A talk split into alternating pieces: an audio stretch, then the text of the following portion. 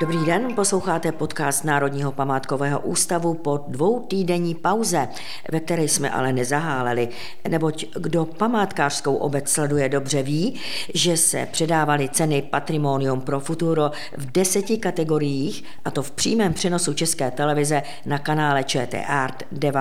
listopadu. No a jedna z nových kategorií byla příkladná správa památkových objektů. Jinými slovy, je to práce Castellana. A to není žádná romantika, jak by se mohlo na první pohled někomu zdát. Je to práce, která vyžaduje mnoho dovedností a znalostí. Dalo by se říci, že je tu několik profesí dohromady. Je to památkář, muzejník, účetní, údržbář, stavař, restaurátor, personální manažer, ekonom a v neposlední řadě i produkční. Vítejte u podcastu s naším hostem, který splňuje všechny tyto dovednosti, s kastelánem zámku Slatiňany na Chrudimsku, Jaroslavem Buštou. Dobrý den. Hezké odpoledne. Já se předně omlouvám za můj hlas, protože jsem nějak nachlazená, ale nebojte se, nemám covid. Na úvod musím říct, že jste byl jedním z nominantů na cenu Národního památkového ústavu Patrimonium pro Futuro v kategorii příkladné správy památkových objektů. Potěšila vás ta nominace? Samozřejmě, že potěšila. Ještě aby ne, když člověk leta letoucí víceméně se snaží docílit nějakého svého snu a ten sen zrealizovat, tak když potom vidíte, že se to daří a lidem se to líbí a ještě když to ocení vlastně váš šéf a lidé nahoře, kteří dbají o to, aby kulturní dědictví téhle země bylo v dobrém stavu, v dobré kondici, aby bylo dobře opečovávané, aby bylo dobře prezentované, tak je to takové to zahřátí u srdce, že se to daří, že se nám to povedlo. A není to jenom moje práce, je to i práce všech mých kolegů, kteří se podílí na takové té každodenní činnosti a péči o ten samotný areál. Ať už je to ta budova zámku, anebo v našem případě i veliký areál exteriérů, to znamená zahrady. Vaše kategorii vyhrála Jana Germanysová-Hildbrand, majitelka zámku v Blatné. Tady možná některé napadne, neměli by se o ty zámky a hrady starat vlastně původní majitelé, nemělo by se jim to vrátit, ti přece se postarají o to nejlíp. Já osobně s tím vnitřně trošku zápasím, protože asi neznám nějakou univerzální odpověď, asi to je jako místo od místa. A my jsme tu od toho, abychom pečovali o majetek, který byl v minulosti někomu odebrán na nějakém základě. Pokud stát uzná, že ten základ byl špatný a majetek vrátí, osobně s tím problém nemám. A myslím si, že by se o to Trauttmansdorffovi dobře postarali, ostatně byli minulou sobotu u nás na návštěvě. A jsou to velmi příjemní lidé, ale sami... ti poslední majitelé. Ano, potomci posledních majitelů. Dokonce jeden z nich se tam v roce 1943 přímo narodil. A jsou to velmi příjemní lidé, ale sami říkají, pro nás je to už pryč. A myslím si, že je to ale zároveň velké otevření takové v uvozovkách Pandořiny skřínky, protože ty majetkové přesuny a změny v majetkovém vlastnictví by byly v téhle zemi nepředstavitelné. Ale na druhou stranu člověk, když trošku pátrá víc po té historii, co se dělo v tom 45. roce, já jsem v tom období nežil a nedokážu říct, jak bych já v jejich kůži vlastně dokázala reagovat, co bych vlastně byl ochoten udělat pro to, abych chránil vlastní rodinu nebo zaměstnance a tak dále. Každopádně my už jsme v nějakém kontinuu času, které už nelze zvrátit a teď je jenom na nás, jak se k tomu postavíme, jestli jsme schopni se k tomu postavit opravdu čelem a říct, bylo to takhle nebo nebylo to takhle. Pojďme k vám, k té vaší práci kastelána. Co je na ní nejtěžší? Já jsem v úvodu vyjmenovávala, co všechno kastelán musí umět. Nepřipadáte si tak trochu jako Ferda Mravenec, práce všeho druhu, když to zjednoduším? Tohle je pojmenování Ferda Mravenec, které používá mnoho kolegů. A dokonce jeden můj kolega tu práci kastelána nazval, takže zatímco jednou rukou umývám toalety, druhou ruku podávám ministru kultury. A je to takové to rozkročení nad všemi možnými profesemi, které člověk musí ovládat. A a já musím teoreticky vlastně umět zastoupit kohokoliv v tom objektu. A ještě jsme zapomněli na práci zahradníka vlastně. No vlastně to je také práce. To je zrovna u nás hodně podstatná funkce. A pro vás to je nejtěžší? Co je pro mě nejtěžší? Papíry. Byrokracie, administrativa. Toho je takové velké množství, protože to člověk vyplňuje tabulky a vlastně to není vidět. Zatímco když jdete ven a schrabete to listí z těch cest, tak to vidíte hned a máte trošku lepší pocit, že jsem udělal něco pro to, aby to lépe vypadalo hned. Ale tu byrokracii člověk musí vnímat, že je to prostě to v úvozovkách nutné zlo, které předchází tomu, že se jednou z toho může vyloupnout rekonstrukce, která potkala. Jak se ale stalo, že absolvent ČVUT oboru kartografie a geodézie se stane kastelánem? Vy jste vlastně začínal jako průvodce na hradu Kost a na zámku Hrubý Rohozec, je to tak? A ještě úplně na začátku jsem byl na Červené Lhotě. Já pocházím totiž z jižních Čech. A 4 kilometry od Červené Lhoty obě moje sestřenice tam v minulosti provázely. Provázely tam i s naším kolegou Jiřím Holubem, a bývalým kastelánem Hrubého Rohozce, teď novým kastelánem na hradě a zámku ve Frýdlantě. Který říká, že on vlastně založil Holubí školu. Školu kastelánů. Tak jo, jsem absolventem jedné z těchto fakult v uvozovkách Holubí školy, ale začínal jsem na Červené Lhotě a pak jsem pracoval na Humprechtu, na vedlejší Kosti jako průvodce a chvilku jsem taky provázel na Hrubém Rohozci. A pak jsem si jednoho krásného dne seděl takhle na půdě Lobkovického paláce hradu Kost, na půdě na polysternové destičce u svého počítače a chytal jsem Wi-Fi. A najednou mě přišla zpráva od kolegy Holuba, hele, výběrové řízení na Slatiňany, nechceš si to vyzkoušet? Tak jsem si to šel zkusit. A ono to vyšlo. A bylo to teda hození do vody, protože Slatiňany se nacházely v takové zvláštní situaci, kdy starý kastelán už nebyl a moje předchůdkyně už také nebyla a já jsem nastoupil a vlastně ten objekt mi neměl kdo předat. Objekt jsem přebíral s kolegyní z tehdejšího územního odborného pracoviště v Pardubicích, která ten mobiliář viděla stejně jako já úplně poprvé, takže co jsme nenašli, to jsme neměli a zámek bohužel tak trošku zaspal v 70. letech, takže tam to bylo všechno od nuly a od začátku. No a zúročil jste to vaše technické vzdělání v té práci? Určitě, protože hned první věc, co jsem dělal, bylo přebírání geodeticky vytyčených hranic pozemku Národní kulturní památky. Takže v ten moment se mě mé studium geodezie a kartografie velmi, velmi hodilo.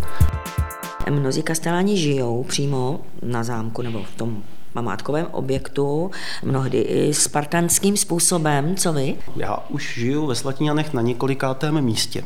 Já když jsem nastoupil, tak jsem bydlel v ubytovně a ve vedlejším domě, v domě pro zahradníky. Tam jsem spal na matraci u akumulačních kamen, protože jsem nastupoval k 1. prosinci 2010. A pak po půl roce jsem ubytovnu musel opustit a nastěhoval jsem se do kanceláře, takže jsem bydlel ve vedlejší místnosti. Tam stačilo jenom, protože tam nebyly ani dveře, tak jsem tam měl závěs. Takže člověk vstal z postele, udělal 5 kroků a seděl za stolem, tak to nebylo daleko do práce. Pak jsem bydlel o patro výš, pak jsem se zase musel odstěhovat kvůli rekonstrukci zámku, protože bydlet v bytě, kde nefunguje elektřina, odpady, voda a nejsou tam vlastně ani okna, tak to taky není úplně dobré. A tak jsem se vrátil zase do domu pro zahradníky, no a teď už zase bydlím zpátky na zámku. Ale musím teda říct, že ta zavřená brána jako psychologická bariéra, že jdu z práce a do práce, je skvělá. Takže uvažuju nad tím, že bych se zase odstěhoval někam do nějakého volného místa v rámci areálu. Jaké to je žít na zámku? Je tam klid, je tam ticho. To je asi úplně ta pro mě největší devíza. Byt, ve kterém žiju já, má pár metrů čtverečních. Je to podle mě jeden z nejmenších kastelánských bytů v republice. A nemám to jako, jak říkal kolega Holub, už zmíněný, že když vyměňuje žárovku, tak musí skákat na trampolíně, protože světla jsou 6 metrů vysoko. Tak já mám asi 2,70 metry vysoké stropy, takže není tam naštěstí úplná kosa. A zvlášť ne teď, když jsme dali dohromady nově vytápění objektu, ale je tam klid a to je ta největší devíza, je tam ticho. Ta první písemná zmínka o Slatiňanech je doložena z roku 1294, ale v kterém období zažívají Slatiňany největší rozmach, rozkvět, za kterých majitelů byly ty největší přestavby? Určitě to bylo za těch předposledních majitelů, protože ti byli majiteli skoro 200 let, to znamená od půlky 18. do roku 1942. Čili? A oni to používali jako chalupu. Tohle byla vlastně jenom chalupa, takový rodinný domek, kam se jezdilo na léto. Přesně tak, letní sídlo, kam se jezdilo na pár týdnů v roce. To byl rod Auerspergů, což v českých zemích není zrovna známá rodina, ačkoliv patřili mezi takovou tu špičku, takovou tu elitu, aristokratická rodina a povýšená do knížecího stavu s možností užívat titul, jeho jasnost a tak dále. A rodina, která ten dům vnímala opravdu jenom jako chalupu, až do druhé poloviny 19. století, kdy přišel k majetku vlastně nejdůležitější ze všech těch lidí, co tam kdy žili a co dům vlastnili. A byl to František Josef z Auerspergu. A ten Slatiňany uchopil úplně jinak. On je chápal jako svůj domov. A ne každý dům je člověku domovem. A těch domů rodina měla asi 10, kde mohli bydlet, ale Slatiňany byli vždycky ten domov. Místo, kde se najednou už netráví pár týdnů, ale většina roku. Místo, kde se rodí děti, kde se vychovávají děti, kam přijíždí rodina, přátelé, kámoši, kde se prožívá ten klidný, obyčejný rodinný život, kde se věnujete vlastním koníčkům a zálibám. Na takové ty oficiality máte zámek Žleby u Čáslavy ve správě památkového ústavu, nebo palác v Praze, nebo palác ve Vídni, takové to nejluxusnější sídlo, ale Slatiňany byly vždycky chápány jako domov.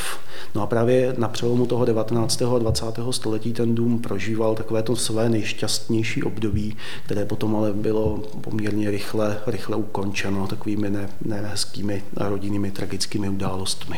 Byla to postupná úmrtí jednotlivých členů rodiny, kdy to všechno začalo dcerou pana knížete, která trpěla dlouhá léta anémií, chudokrevností, a ta nebyla na začátku 20. století léčitelná. No a Charlotta, ač jezdila na různé léčebné pobyty, které ten zdravotní stav stabilizovaly, byla to skoro normální zdravá holka, zdravá na vdávání, tak na konci roku 1906 se ten její zdravotní stav trošku začal zhoršovat a najednou začala rychle padat dolů, až nakonec zemřela ve svých 22 letech a to psychicky úplně rozložilo knížete i jeho manželku. A my to víme díky dochované korespondenci a díky dochovaným vzpomínkám a členů rodiny. Krátce na to kníže přišel o manželku, pak přišla první světová válka, kdy ve svých 58 letech rukoval na východní frontu, pak přišla republika, které se stavil dost zdrženlivě, zvláště po začátku pozemkové reformy, kdy přišel o 10 000 hektarů půdy. V roce 1919 mu ještě zemřel starší syn a dědic majetku.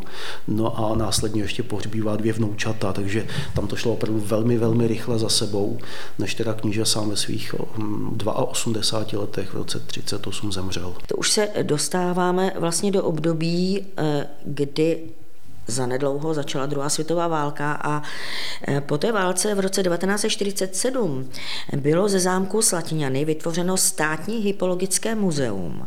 Zasloužil se o to přední český hypolog profesor František Bílek. Čím se proslavil?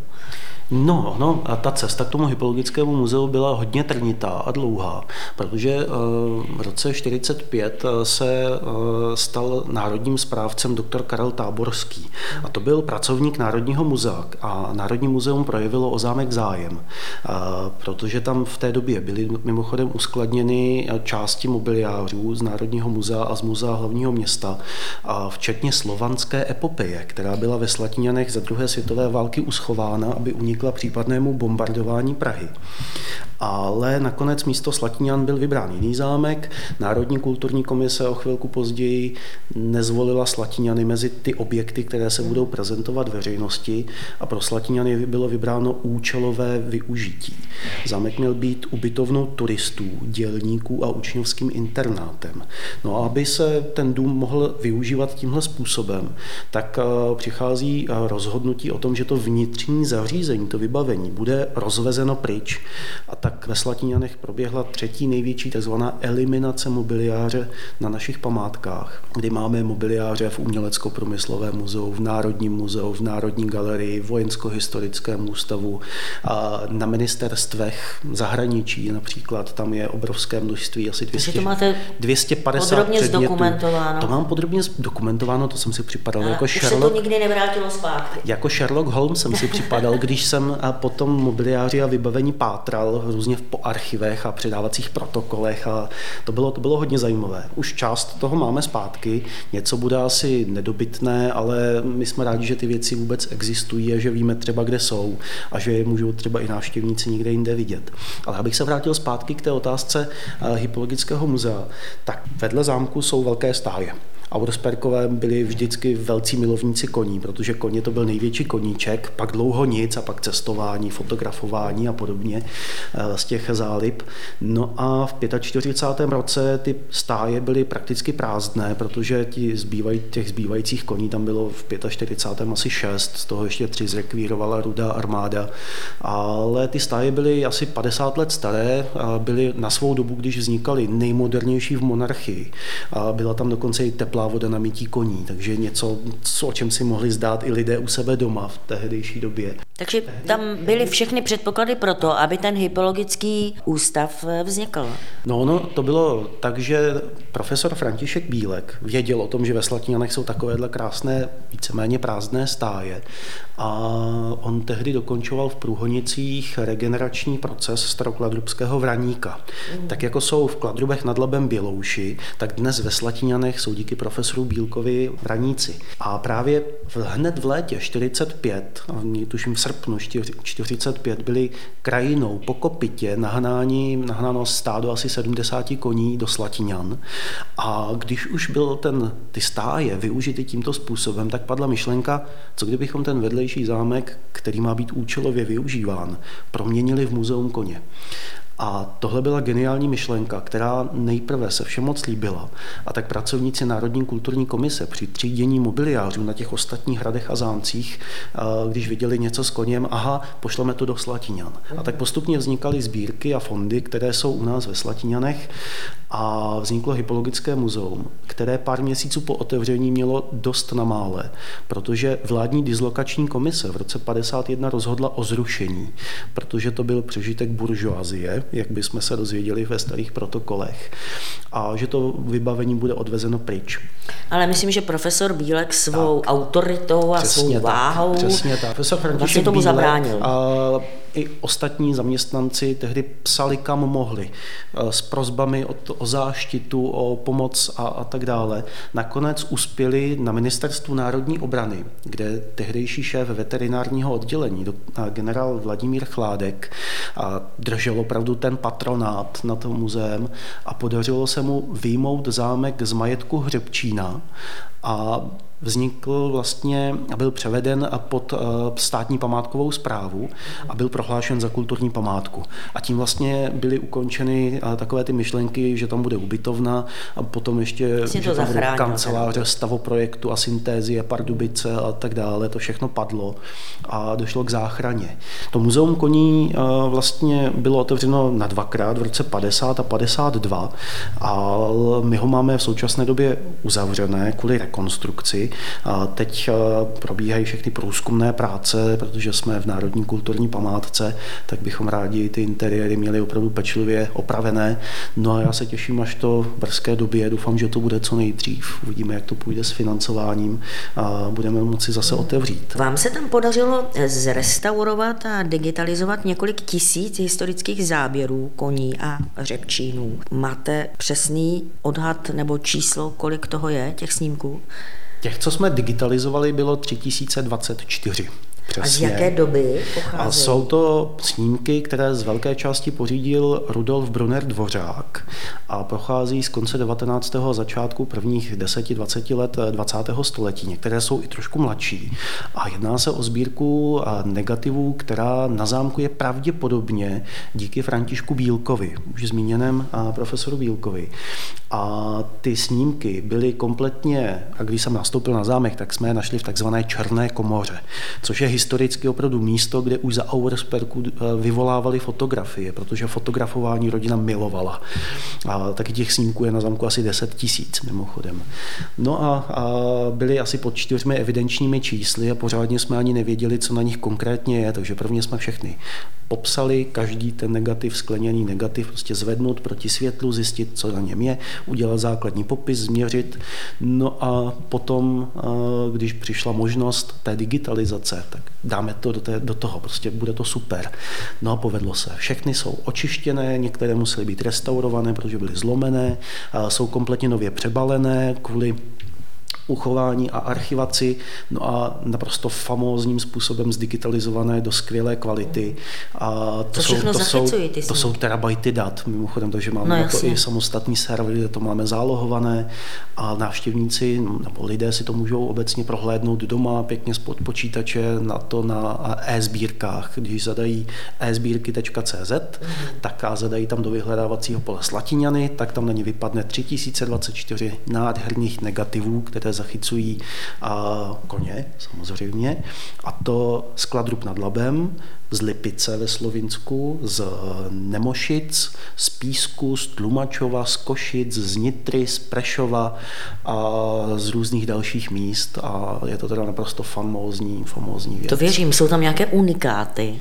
Já teda absolutně zbožňuju záběry z Kladrub nad Labem a zbožňuju záběry ze Slovinska, které zachycují nejenom Lipici, jak tam jede císař a koně a stáje, ale i krajinu. Jsou tam prostě fantastické záběry ze Škocianské jamy a z jeskyní, čím se zase trošku oklikou dostáváme k bývalým majitelům Slatiňan k Auerspergům, protože sestra Františka Josefa Auersperga Kristýna se provdala do rodiny Vindiš-Kréců, bydlela na území Slovinska a ona s manželem zpřístupňovali právě tyhle jeskyně, jako je Postojná jama a podobně. Takže je to takový zase oklikou návrat k těm bývalým majitelům.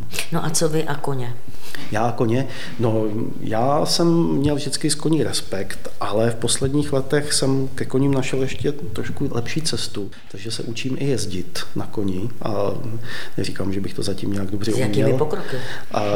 No, kromě toho, že už to zvládám bez sedla, zvládám to samozřejmě i se sedlem, což je mnohem praktičtější, protože je to aspoň něco, čeho se případně můžete držet. Ale krok plus zvládám, cvaleště ne.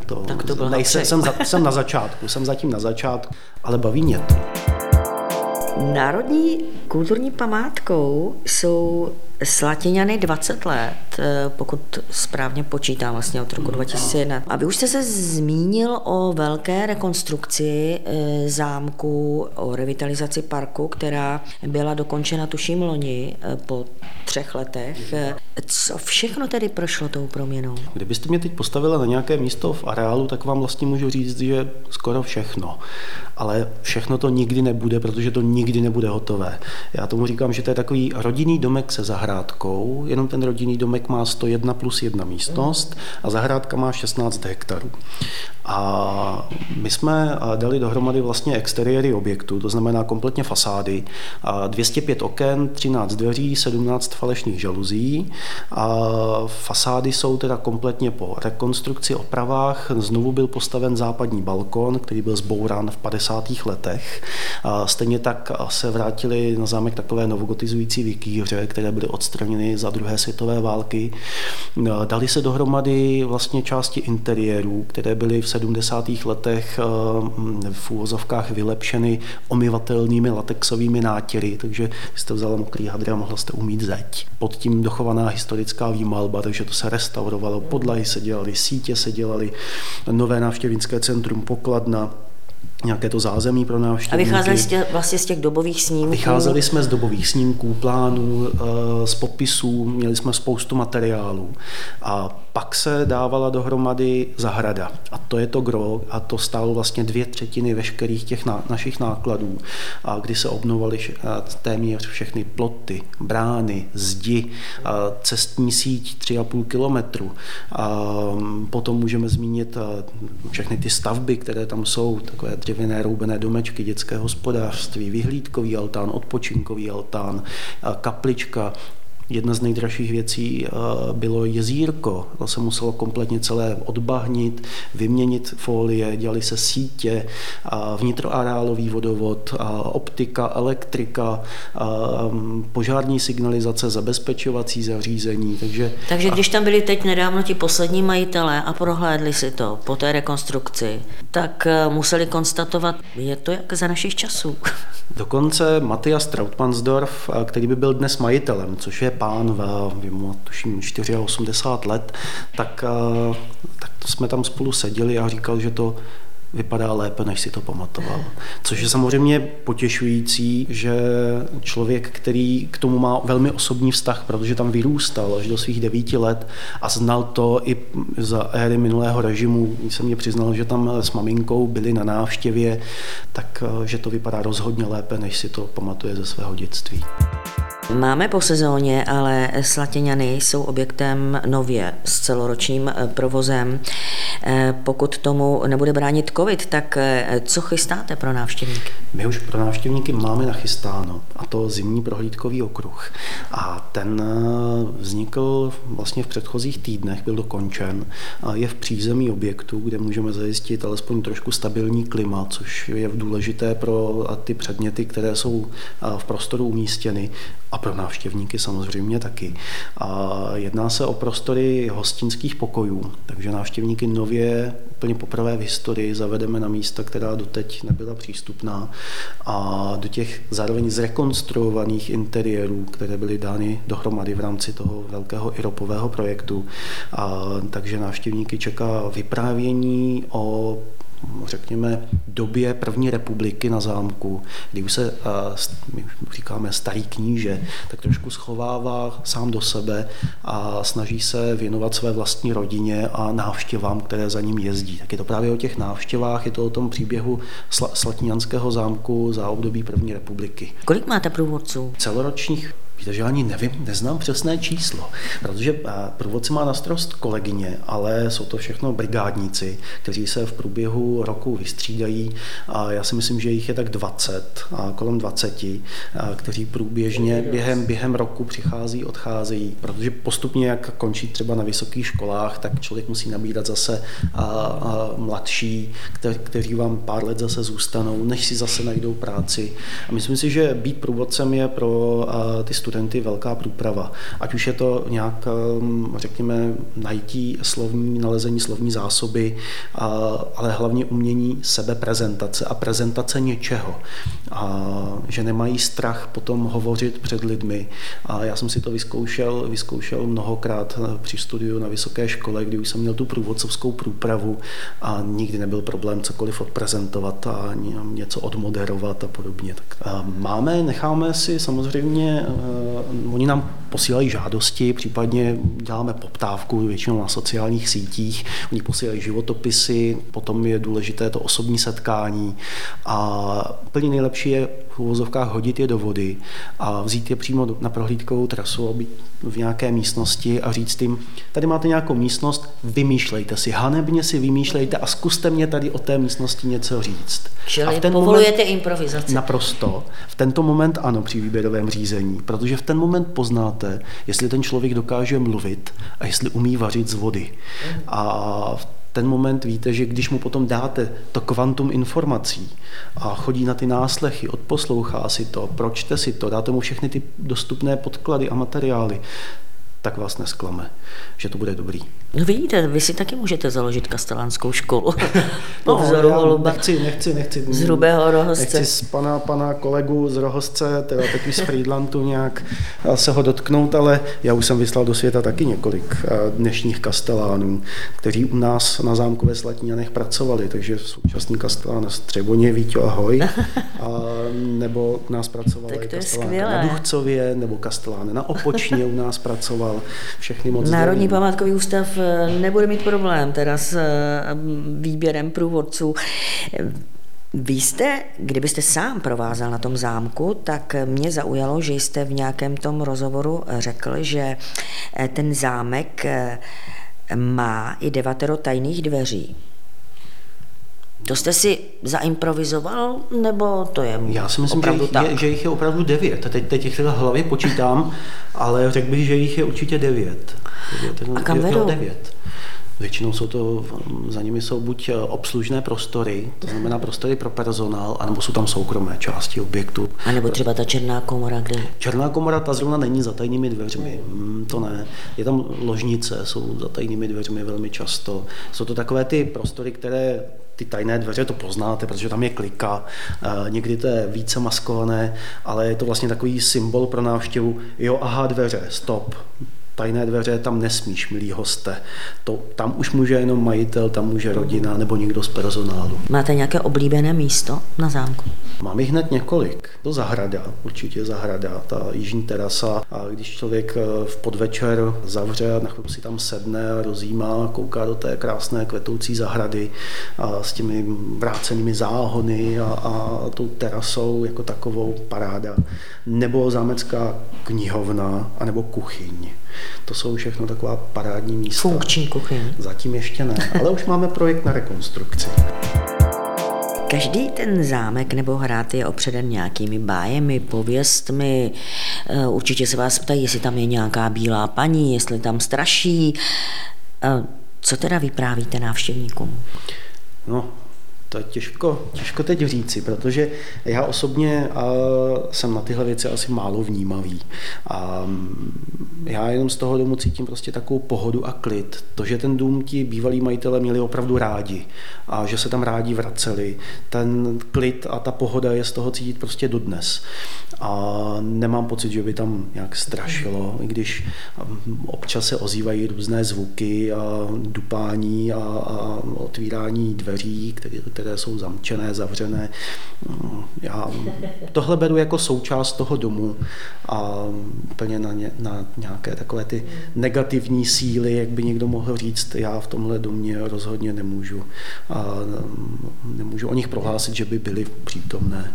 Nikdy vás nelákalo psát deník, jak tomu bylo u vašeho kolegy Evžena Bočka, který svůj deník vydal s velkým úspěchem knižně? Já toho lituju, že ho nepíšu. Já lituju toho, že jsem ho nezačal nikdy psát. A myslím si, že každý kastelán, kdyby sepsal deník, ale myslím, že by z toho zešla beletristická, teď nevím, jak je to správně, celá řada velmi úspěšných publikací, protože s čím se člověk potkává.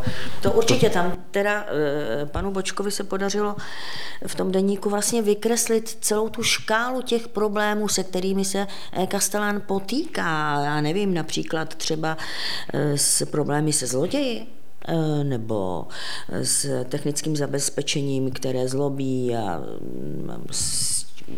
obecně práce s lidmi.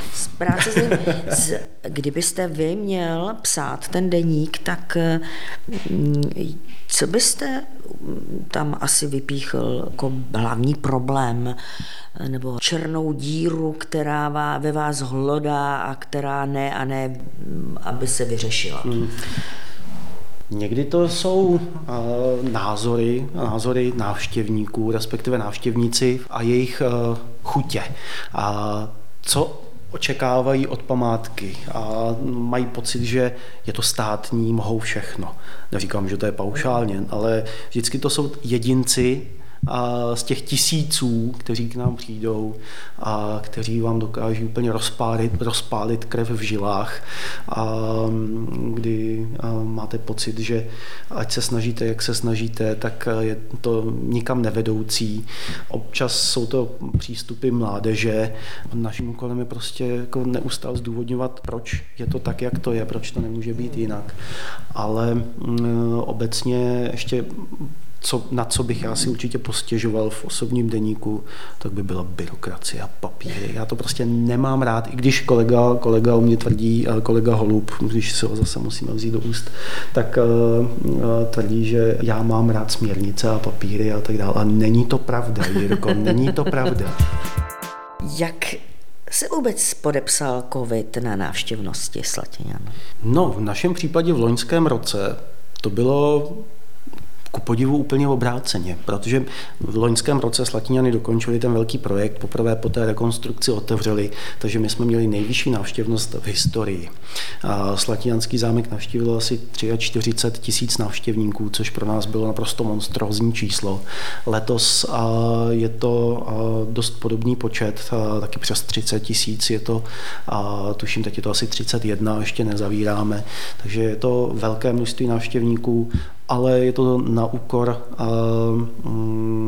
našeho času, protože musíme mít otevřeno delší dobu, menší skupiny návštěvníků, musíme chodit častěji a je to opravdu nápor na psychiku, kdy i to množství financí určené na průvodce je taky nějakým způsobem limitované, ale řekl bych, že návštěvníci letos odcházeli nadšením, protože ty menší skupiny zase způsobí jakési, řekněme, lepší vnímání toho místa. Najednou se netlačíte s 20 dalšími lidmi, ale máte jich kolem sebe 10, 11.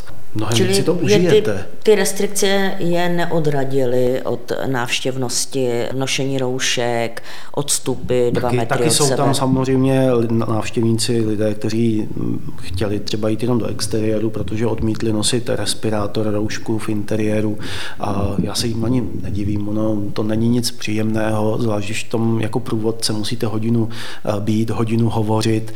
A občas se i průvodcům dělalo nevolno a museli jsme řešit i zvýšený počet potíží u návštěvníků, právě že jim bylo zlé, museli se lehnout honem nohy nahoru, přinést trochu vody, případně odcházeli z prohlídky úplně zelení, protože prostě nedokázali v té roušce tak dlouho vydržet, ale zvládli jsme to. Zvládli jsme to a myslím si, že letos návštěvníci byli nadšení. Měli jsme pár samozřejmě takových excesů, kdy návštěvníci přišli a prostě nevezmu si respirátor a teď na vás útočí a podávají na vás žalobu a citujte mi podle čeho a tak dále vysvětlujete. My jsme si to ale nevymysleli, prostě takové je nařízení a tak dále a tak dále. Takže musíte být i trošičku psycholog. A diplomat. A diplomat. Máme adventní čas, nebo blíží se nám adventní čas. Co byste si přál? Úplně obecně, já bych si přál, aby se trošku svět uklidnil, aby se narovnaly mezilidské napjaté vztahy, které covid určitě rozvášňuje, je to v té společnosti znát. Přál bych si, abychom mohli návštěvníkům zámek prezentovat i přes období adventu, aby nám do toho opět covid neskočil, aby jsme nemuseli zavírat, abychom mohli připravit nějakou hezkou výzdobu, ze které by návštěvníci měli radost. A pro sebe bych si přál asi nové kolo, to by bylo přání pro mě, protože to mám ve volném čase moc rád. Říká kastelán zámku Slatiňan na Chrudimsku Jaroslav Bušta. Moc děkuji za rozhovor, já věřím, že pod stromečkem určitě to kolo najdete a přeji mnoho spokojených návštěvníků zámku a hlavně hodně zdraví. Děkuji pěkně, já jdu psát Ježíškovi. Naschledanou.